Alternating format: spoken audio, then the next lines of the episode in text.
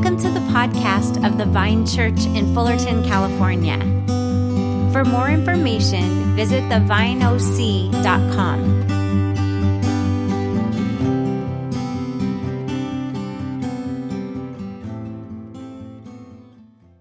At this time, I'd like to introduce our guest preacher, Craig Hazen, to come on up. Craig is a friend of Pastor Michael, and he's the founding director of Christian Apologetics Program at Biola University. He's an amazing thinker, author, and a Christian leader. And he just wrote a book on prayer titled Fearless Prayer. And after the church service in the hallway over here, he has some books and he's willing to sign them. And just, if you're interested in that, he'll be out in the hallway afterwards. We have some coffees for sale in the hallway afterwards, so he'd be happy to do that. And I, I would like to pray for him, and it's on prayer, so I'm going to pray for him right now. And if you'd want to do this, if you extend your hand in prayer just to pray for him, we'll do that right now. Lord Jesus, we just ask that you just anoint Craig right now in the name of Jesus, that his words would be your words. And you just bless him that his, as he speaks today, that he would just be um, a vessel of your truth and your, your words and of you. Bless him be with him, and that we can hear what you have to say through him. In your name we pray. Amen. Amen. Thank you so much. Well, this is fun. Uh, yeah, I mean, this is like a legit place. You know, I remember it was like a basement operation not not long ago. But hey, some of my some of my Biola colleagues are here and everything. I mean, it's not long before you people have a fog machine. It's not long or you in, or you encase your drummer in lucite. You know, I don't know if you've seen those things. Yeah, yeah. Just next year I'll be here and we'll have the whole operation. Strobe lights, the whole thing. Oh my gosh. Oh no, this is actually I love this. This is like this is like the size church should be. You know, people aren't lost. You know, you can't see the people way back there glad to be here with you. Thanks for inviting me, and, and, I'm very excited to tell you about uh, some of the things I've been thinking about about really the last decade, which resulted in a little book, and uh, I'm excited about that. And uh, I'm a I'm a I'm an academic person, and I've written academic things, and uh, nobody reads them. So, uh, so I wrote a I wrote a novel called Five Sacred Crossings, and it is summertime, so you may need some beach or lake reading. So uh, check that out. That's out on the table. And this this uh, precious little book on prayer, which uh, uh the publisher was hoping for the prayer of Jabez. You know, uh, uh, he didn't quite get that, and but I do hope it matches the sales and so on. So I wrote a book on prayer. Now that might not strike you as funny, but I remember saying that to one of my colleagues on the Biola University campus. He said, and we were just saying, Hey, what you, Hazen, what are you going to do this summer? Well, I'm going to work on a, a book. I got a contract and I'm moving forward with it. He goes, Oh, what's it on? I said, it's on prayer. And he goes, Oh, well, good for you. You know, it's like, it's like, really? You're the kind of guy who's going to write a book on prayer? I mean, I just don't strike people as like Mr. Spiritual who wears scratchy robes and, you know, and, you know, wanders around in monasteries. Just don't strike people like that. But there is a little passage in the Gospel of John that just uh, fried my bacon over the years because I just didn't understand it. And it's this passage in John 15 uh, that you read that we've already read this morning, and uh, that was a nice rendition, by the way. And so I'm going to focus on that and, and talk to you about this part that really bugs me and see if we can't find a solution or maybe just try to figure out what Jesus was really talking about. So I, uh, I'm an early riser and I'm the only early riser in my family. I got a big family, so it's kind of nice. When I get up, it's kind of quiet, so I have time to, to find a nice, uh, comfy Bible reading chair and crack open the scriptures and read them. It's a great time with the Lord every morning. And and so one morning I'm reading along through the Gospel of John, which is kind of like the crescendo of your yearly Bible reading when you get to the Gospel of John. I don't know why. It's like, wow, it's all coming together. And it's just, I'm actually kind of excited to get up and read. And especially in the Gospel of John, we hit a big crescendo. And so I'm reading and I get to chapter 15. And a lot of the Gospel of John, I mean, like the last third of it is devoted to, uh, Jesus and his passion and, and his way to the cross. And uh, so this needs to be taken in that context. This is like one of the most important things he had to communicate to his followers. You know, he only had hours left with them to communicate his most important things. And this is, this is right in amongst the things he was teaching in those last hours. So I'll read this again because it really sets the tone for everything else I'm going to say. Uh, so starting with verse 5 of John 15. Verse 5, John 15. I am the vine, you are the branches. If you abide in me and I in you, you will bear much fruit. Apart from me, you can do nothing. If you do not abide in me, you are like a branch that is thrown away and withers. Such branches are picked up into the fire, thrown into the fire and burned. If you remain in me and my words remain in you, ask whatever you wish and it will be done for you. Wait a second.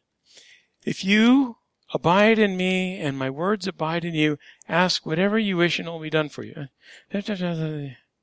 So that's how I was looking at this that morning. I was reading it in my comfy Bible reading chair. I was like, I'm reading along. Yeah, yeah, yeah. Heard this before. Yeah, yeah. Good for Jesus. You know, everything's great. Uh, then I get to verse seven. If you abide in me and my words abide in you, ask whatever you wish and it will be done for you. So that's a puzzling passage there. Uh, cause I read it and I go, uh, that doesn't seem to be real in my life. And honestly, I don't really know anybody who uh, a verse like this or special promise like this seems to be real in their life either. What the world was he talking about? So I went on a little bit of an exploration trying to discover what this meant. So that meant reading a whole bunch of books on prayer, you know, a big stack of them, you know, by all kinds of people you've heard of and haven't heard of, uh, through, uh, uh, decades ago to right up to the present. And, and, uh, by the way, be of good cheer if you struggle with prayer. Every one of the people who wrote those books said the exact same thing in the introduction or the first chapter. Oh, this is hard. Prayer is a difficult operation. Prayer is real, if you think about it, it's really just an amazing uh, expression of faith. It's an amazing expression of faith because you just kind of close your eyes and you're just talking. You know, it reminds me of uh, the first time I did a, a, solo radio gig. You know, I was filling in for a guy on the on a weekend radio broadcast where we took calls and things. And so there was nobody in the radio station because it was the weekend, and there was a light in a in a, a kind of a soundproof booth where I was going to go in and actually do the broadcast. But there was just one engineer and me, and they put me in the booth. I couldn't see the engineer anymore.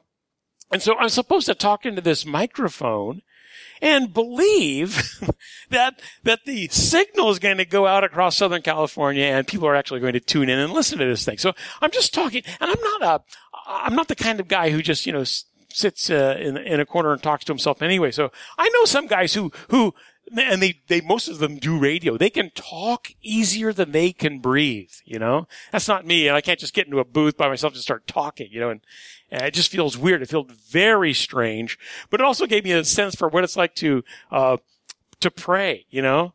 Hello, anybody out there? Testing, you know, uh, please call in if, uh, if you get this message, Lord, you know, uh, yeah, we'll give you the number one more time. Uh, uh, so it's just a, it's a very strange, uh, expression of faith. Prayer. Uh, but prayer, I think, uh, by the way, when I go around to churches talking about this particular passage now, and people have read the book and so on, uh, I've discovered uh, that they have really latched on to one particular aspect of what I'm talking about, and that is actually what prayer is. And they've uh, they find the the thing that I'm talking about with regard to the nature of prayer to be very freeing for them. And I think it might be for, for you. So if you're going to write a book on prayer, you got to read a bunch of books on prayer, and then you got to try to figure out what prayer is exactly. And here it is. And I think this is really the scriptural picture of prayer, not necessarily the theologian picture of prayer, because they, they go all over the map. But I think it really boils down to prayer is asking God for stuff. Yep. That's what it is. Uh, prayer is asking God for stuff. Here, in fact, on, on page 28, I'll, I'll, I'll quote a, an author. Me, yeah. Uh, prayer is asking. We can qualify this statement if we need to by saying prayer is asking in relationship. Prayer is asking in conversation. Prayer is asking with the goal of making us mature in Christ. Prayer is asking while being conformed to God's will and so on. But in essence, after all the add-ons are factored in, prayer is asking.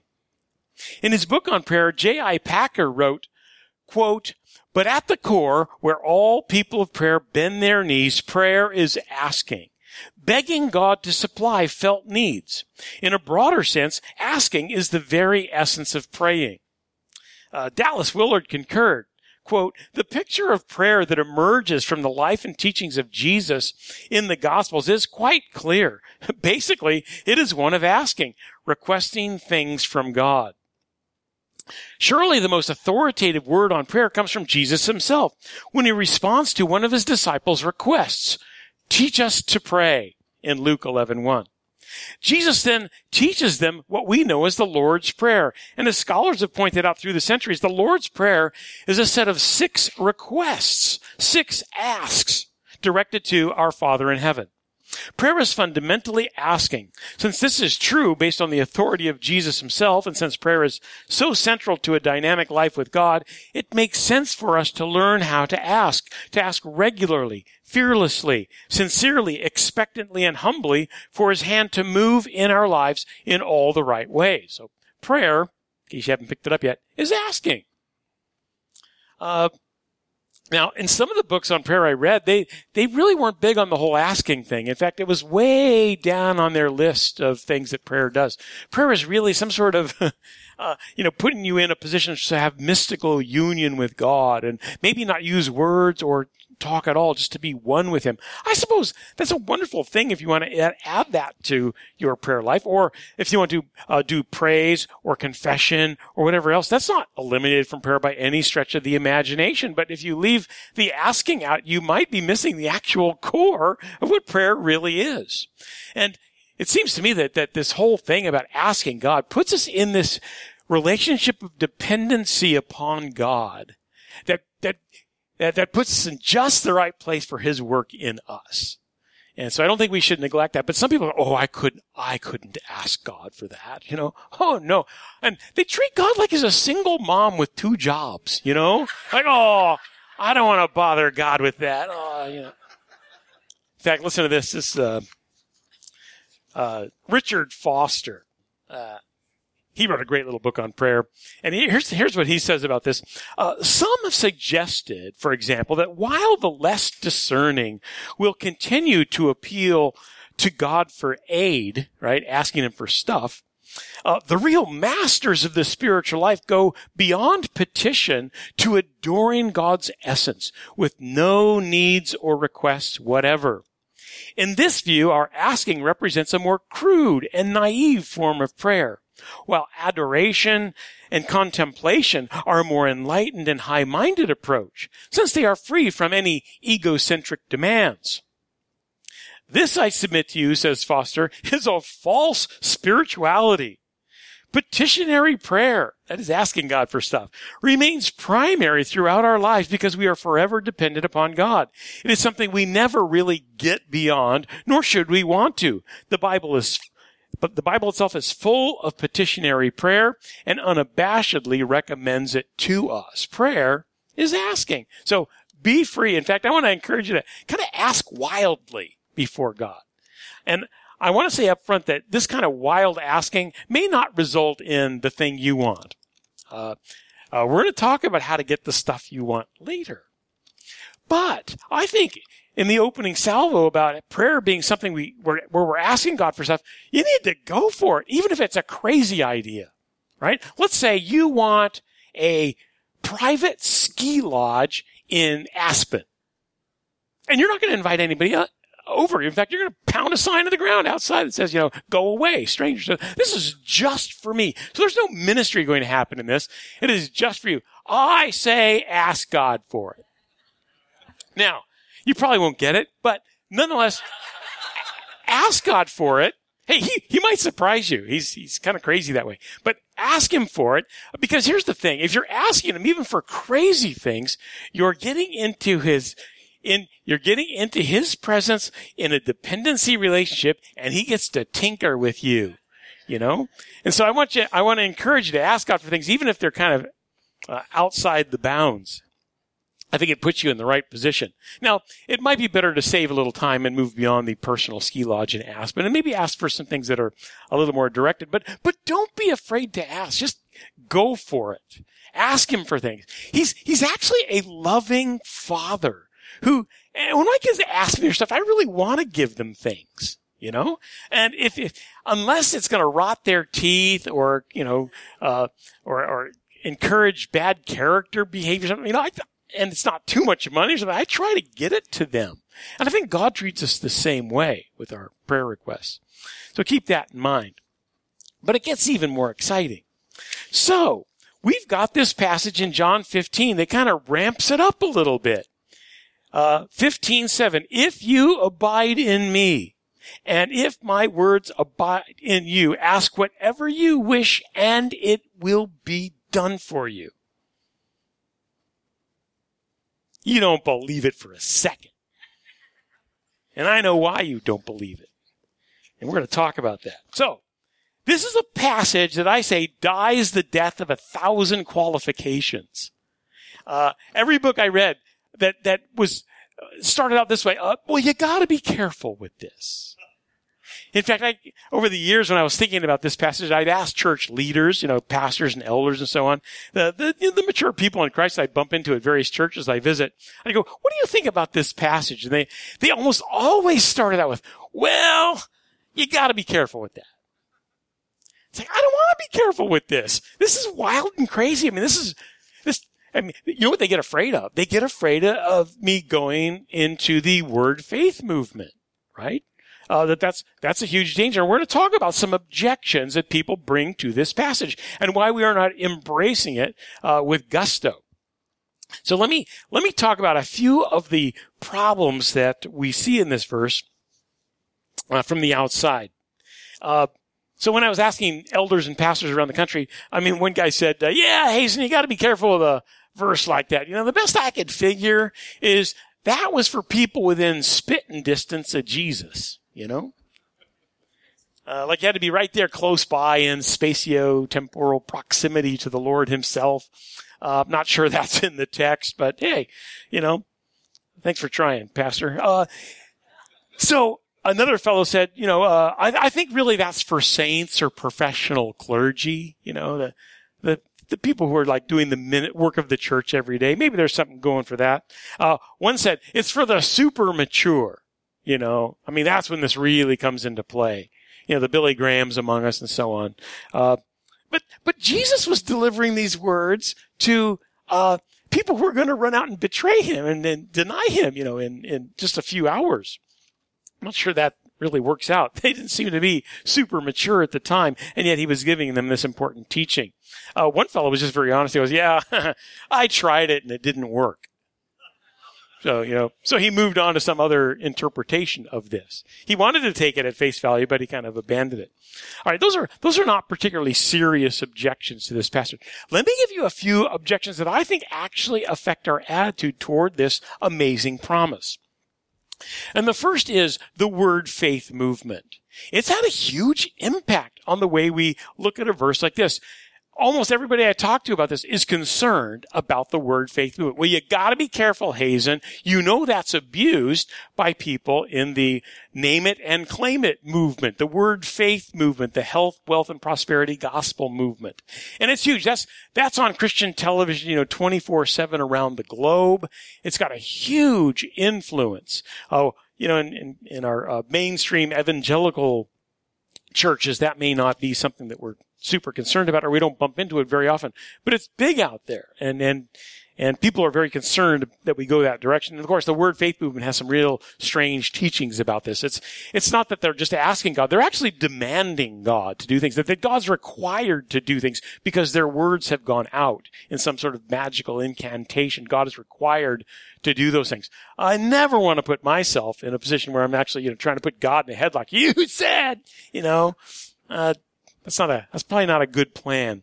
But people get worried that we're heading down the road of the word faith movement. Here's, here's an example of that. So the little book I wrote is called Fearless Prayer. Uh, the original title that I proposed to the publisher, and they were very excited about it. Uh, the original title was Ask for Anything and It Will Be Done for You. I just thought that would be a hot seller. Could you imagine a book with that title near the cash register of the Christian bookstore, you know? Every immature person in the world would be picking that thing up going, dude, I want stuff. This is the book to get me. Uh, so that made a lot of sense. And, and the publisher, I think, was singing, you know, prayer of Jabez, you know, money from this thing. They, so they really liked that idea. And so that was the working title as I was writing the book. In, in the process of writing a book, you know, you get to a particular point and you've worked with your editors and on, and so on. And then it goes to the marketing team.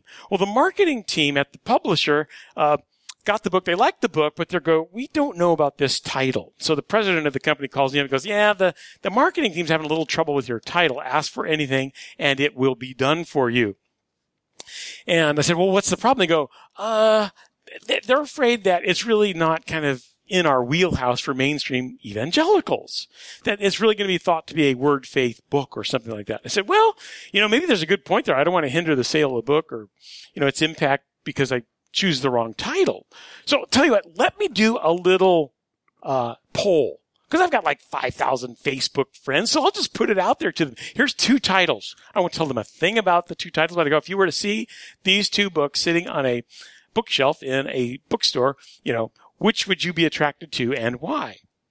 And so I sent that out to my Facebook followers and just let it percolate for a few days and I got the results. 20 to 1. 20 to 1 against my original title. Why? And I didn't really ask for reasons why, but they gave them in droves. Like, no way, I would think that was written by Benny Hinn or some major figure in the word faith movement. So I would say far away from it. I go, wow. But that showed me two things. Number one, I should not title it that. Uh, but it also showed me that, that, uh, we as mainstream evangelicals are very, uh, standoffish towards a passage like this. You see, I was quoting a verse out of the Gospel of John, and it was causing people to be, you know, put off. And that's probably not a good thing. This is a very exciting pro- uh, promise here in the text. And so I think we want to deal with it that way. As far as the word faith movement goes, here is my response to that. Who cares? I am not going to let a group of people who have some errant views on things rob me of a promise like this from the Lord Jesus himself. This is too good to pass up. So I'm going to, uh, I'm going to bracket them out and leave them to do their own thing while I focus on this and get the best uh, spiritual nourishment I can from this particular passage. So that's the that's the problem of the word faith movement. Okay, the second objection or problem that people pose with regard to this passage. One pastor said it, well, simply that, Hazen, you gotta be careful with that verse because it's a conditional, right? It's a conditional. If you do these things, then these things will happen. We're obviously not fulfilling the conditional, right? It says, if you abide in me and if my words abide in you, it's a double conditional. Ask whatever you wish and it'll be done for you. See, we're not fulfilling the if, so we're not getting the then. That's the problem with this. Uh, is that the case? Are we not fulfilling this? Are we, are we not abiding or remaining in Him? Are His words not abiding or remaining in us? Uh, I gotta tell you, I, I think that a group like this fulfills the conditional. I mean, for goodness sakes, you, you got up and you dusted yourself off on a, on a wonderful, you know, summer morning to come to sit with other Christians and worship the Lord Jesus Christ. That's a big point in your favor. And, and maybe even some of you are soccer fans and understand that the Women's World Cup final is going on. I see some of you watching your TV screens out there. Actually, USA won two to nothing, in case you're wondering. But here you are, you know, and and here I am, I guess, you know, because I was actually I watched every game. I missed the last half of the game this morning, but uh, and it's amazing because I'll bet you read Christian books and you read the scriptures on a regular basis and you pray and you you even listen to good uh, Christian teaching on the radio or worship music and you teach your children to love Jesus and you read the Bible to them and they read the Bible to you and, and to your grandkids and the whole thing. I mean, you are just immersed in this whole Jesus business. How in the world are you not abiding in him and his words abiding in you? I can't imagine that that would not be the case. And Jesus was teaching this to people, again, who would go out and, and deny him and hide from him. And, you know, uh, so it wasn't exactly the most mature and uh, uh, deeply rooted crowd that he was presenting this to. So I think I think we're safe to say that we fulfill the conditional. I think we fulfill the conditional. I think I think you are all about growing in Him, and I think you are all about uh, just understanding His Word and how it can transform you from the inside out. I think that characterizes a group like this. So I think we I think we fulfill that conditional problem. What what else is there? Well, here's another one. This might be the biggest problem of all. The next objection I'm going to bring up. It might be the thing that really keeps us at arm's length from a promise like this. And it is this. Uh, we as a culture are immersed in naturalism. We're immersed in naturalism. Now we got a couple of philosophers in the room. We could really, you know, they could spend the rest of the hour just giving a definition of naturalism. Uh, I'm not going there. What I'm going to do is simply, I'll make it simple. Uh, naturalism is simply, you don't really believe that supernatural things are going to happen. You really don't think those kind of things take place. Even if you're a Christian, you're just not sure those things are going to happen. Uh, you don't really see them. Uh, they happen very, you know, just once in a while. You, you do believe, oh, I believe in the resurrection of Jesus, but that happened so long ago. It's really not taking any, you know, skin off your knuckles, you know, to believe that.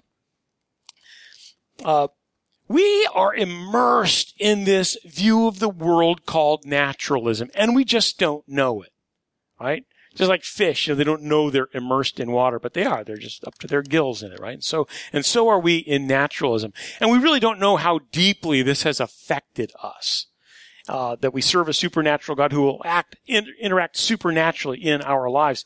That's something that's still very distant for us and, and something that we need to overcome. And, and praying about that is probably one of the most important things you can do to really uh, take hold of this promise. Lord, find a way to get me a big, deep breath of supernatural air. You know, the kind of air you breathe. I want to breathe that so I can overcome this inherent naturalism of uh, my life and my culture. So naturalism is a problem. My colleagues in apologetics at Biola, Scott Smith, wrote this. Uh, naturalism is subtle. Most of us don't even recognize its pervasive influences on us as evangelicals. Yet if left untreated, it will utterly destroy us. The problem is this. The evangelical churches in the West have been so deeply influenced by naturalism that we have essentially been de-supernaturalized. By and large, we have lost the power and presence of the Lord that is promised in scripture, so that to a dangerous degree we are living in our own strength. And I think he's right. This, this is one of the biggest problems. It's hard to take a passage like this seriously if uh, you really don't think supernatural things are going to happen. And this, this would be an answer to a, you know, prayer in a supernatural fashion. So that is a huge problem. Uh, let me give you an example of this. So I have a, uh, a graduate of mine. His name is Kojo. Kojo is from Ghana. Kojo came to the United States uh, to do a, a, master's degree in Christian apologetics. And then, because his goal was to go back to Ghana and to do ministry uh, among his own people. And so he earns his degree and he goes back and he does ministry for a while. And then he comes back for a visit and he stopped by Biola, stopped by my office, and we chatted for a couple of hours. Just fascinating hearing the kinds of ministry and the stories he was telling. But in fact, he, he, he got a chance to give a, a major message in front of the Parliament of Ghana, you know, uh, and uh, and he was always out in the field in the bush, you know, doing doing uh, some kind of you know uh, uh, revival and preaching and so on. So he was telling me this one this one time they were out and they would go from town to town presenting the gospel and answering questions and so on. So he went here, he said, and we, we presented the gospel and, uh, we did a lot of prayer and we went over here and we, we prayed and, and, uh, well, oh yeah, during this meeting, one woman carries in a dead child, lays it in front of us. We pray, the kid comes back to life. And we, then we go to the next town. I'm like, whoa, Kojo, back the truck up, you know? Uh, And then he elaborates this story, and I go, "Oh my goodness, Kojo, why you?" Almost every place you go, there's some you know glorious supernatural thing happening, and you know people even come back, come coming back from the dead. He goes, "I go, why? Why do you think that that doesn't happen here in North America? You know, in the in the Christian circles I run in." And he kind of he laughed at me, like like I can't believe you don't know that. I can't believe you would ask that. Oh, well, look, I really don't know. I mean, I could guess, but help me out. Give me your expert opinion. He goes, it's, it's like this. You have 911. You see, you have 911. Your first recourse is to run to your phone, dial 911. Now, you might be praying if you're a Christian on your way running to the phone, but you're going to dial 911. And I'm not complaining about 911, says Kojo. Uh, it's, it's the common grace of God that provides you this wonderful emergency service. You're in danger. You need uh, a health team to come in. Man, you dial 911 and they just descend on you. It's just amazing what you have. he goes, out in the bush in Ghana, we don't have 911. And so we, we resort to praying. We pray way more often and with way more fervency than you. And then we see a lot of answers to prayer and that encourages us to pray even more. We are simply more supernaturally minded than you are. Bam! I think he nailed it. See, we don't have much of a supernatural mindset. And to take, to take hold of a promise like this, I think you need that. All right. Well, there's one more objection, and then we get to actually uh, get the full benefit of this passage. One more hurdle to cross. And it's this. It's about context. It's about context. Uh, this is a passage that we find in the middle of a discourse on uh, uh, Jesus the vine. I am the vine, you are the branches, right? And there's a context to this. As we had in the reading this morning, I'm the vine, you are the branches. If you remain in me and I in you, you will bear much fruit.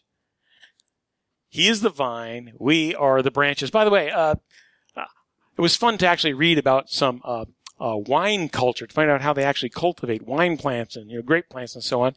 And uh, this might not surprise you, but the vine is not the long, skinny thing that, that goes off from the plant. You know, I grew up in the days watching Tarzan, and Tarzan would swing in on a vine. Uh, right? That's a vine. It hangs down from the tree. It's not the tree.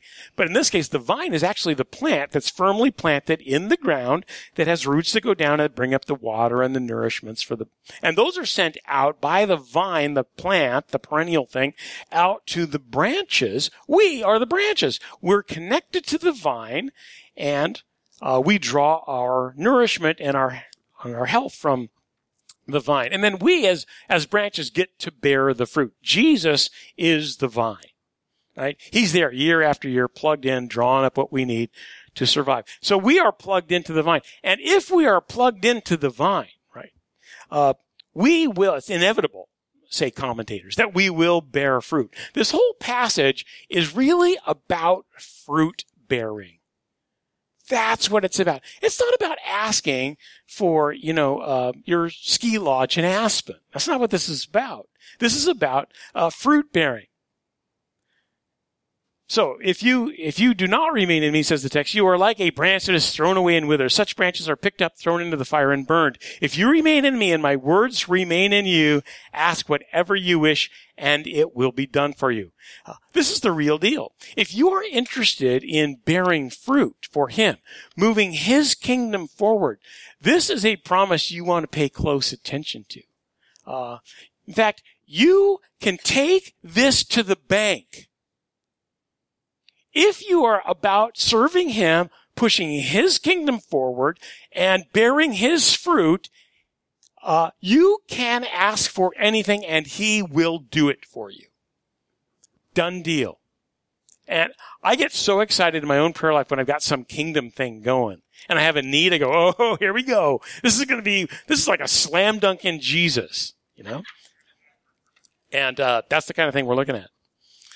So there's this, there's this very important context. Uh, here's, but, and it, it all gets wrapped up. The big crescendo is verse 8 of chapter 15. Uh, this is to my father's glory that you bear much fruit, showing yourselves to be my disciples. It's as if he's waiting outside the door with a basket of things to fulfill the needs that you have. He can't wait to get those things into your hands so that you can serve him uh, in, in glorious new ways, bearing his fruit, moving his kingdom forward. He can't wait to do that. Uh, again, I'll quote a, an author, which would be me on page 143. Theologians have trouble finding words to describe the promise in John 15, 7 and similar passages in John 14 and Matthew 7. Uh, my colleague, uh, Klaus Issler, who has written, who has studied these passages carefully, writes that, quote, in response to this promise from Jesus in 15:7, scholars use words such as staggering, breathtaking, startling, and astonishing. J.I. Packer wrote that, quote, Jesus in his farewell discourse to the apostles spoke more than once of making requests to the Father in his name with astounding promises attached. Packer says, amazing, but that's what Jesus said, and all his words are true. The famous prayer servant George Mueller put it this way. Our difficulty seems to be this. The promise is so exceedingly great that we cannot conceive God really to mean what he clearly appears to have revealed. The blessing seems too vast for our comprehension. We stagger at the promises. I think that's very exciting. Let me close with an example of this. Okay, I just mentioned George Mueller. Some of you are very familiar with George Mueller. If, if you're not, I can't wait to introduce him, him to you. If, if you know all about him already, I can't wait to remind you about him. So Mueller, George Mueller, uh, started several homes for orphans in Bristol, England. His first was opened in 1836 for 30 children, and by 1870 he was caring for over 2,000 children. He was a man of prayer who documented in diaries around 50,000 prayers. 30,000 of which were answered within 24 hours of the requests being made. Mueller is known to have run a range of orphanages and other ministries without ever asking anybody for money. One of his legendary answers to prayer took place around 1861 in Bristol and is recorded firsthand by his colleague's daughter, Abigail Townsend. Abigail was playing in a garden near the orphanage when Mueller came out, took her by the hand and said, come and see what our father will do. Abigail recounts entering a long dining room with empty plates, cups, and bowls lining the table. All the children of the orphanage were standing around the table waiting for breakfast. What Abigail did not know at the time was that there was not a morsel of food in the house. Children, you know that we must be on time for school, said Mueller. And lifting his hand, he prayed, Dear Father, we thank thee for what thou art going to give us to eat. Not moments later, there was a knock at the door. It was a baker who said to Mueller, I couldn't sleep last night. Somehow, I felt you didn't have bread for breakfast and the Lord wanted me to send you some. So I got up at two o'clock, baked some fresh bread, and have brought it. A second knock was heard soon thereafter. This time it was the milkman. Mueller, my milk cart is broken down outside the orphanage. I would like to give the children the cans of fresh milk so that they can empty the wagon and repair it. Uh, they thanked the baker and the milkman, and they all enjoyed their breakfast. In Mueller's mind, there was simply no way that God would not do this. There's simply no way that he would not do that. Uh, I love those kinds of opportunities for prayer when I, I get something in my, in my like prayer vision. I go, Oh, there's no way he won't do this. And I, and I just lay it before him and I can't wait. He will do it. I mean, uh, his promise is right there in the Gospel of John. And, uh, I just love this stuff.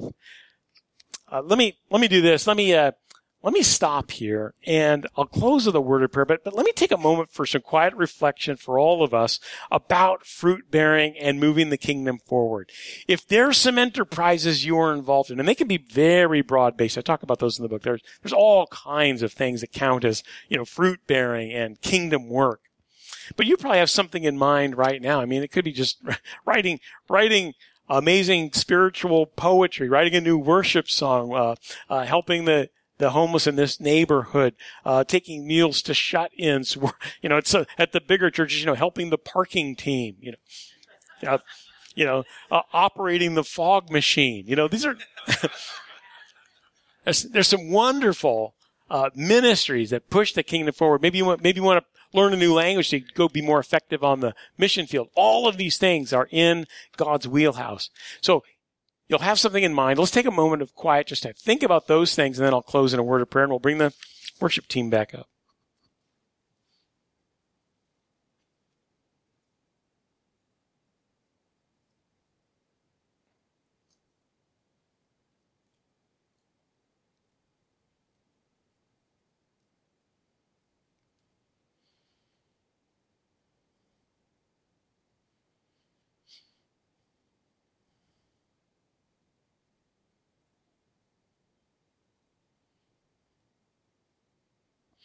Father, as your spirit brings things to mind in, in, in my heart and the hearts of my brothers and sisters here, I pray that we would get excited about those things.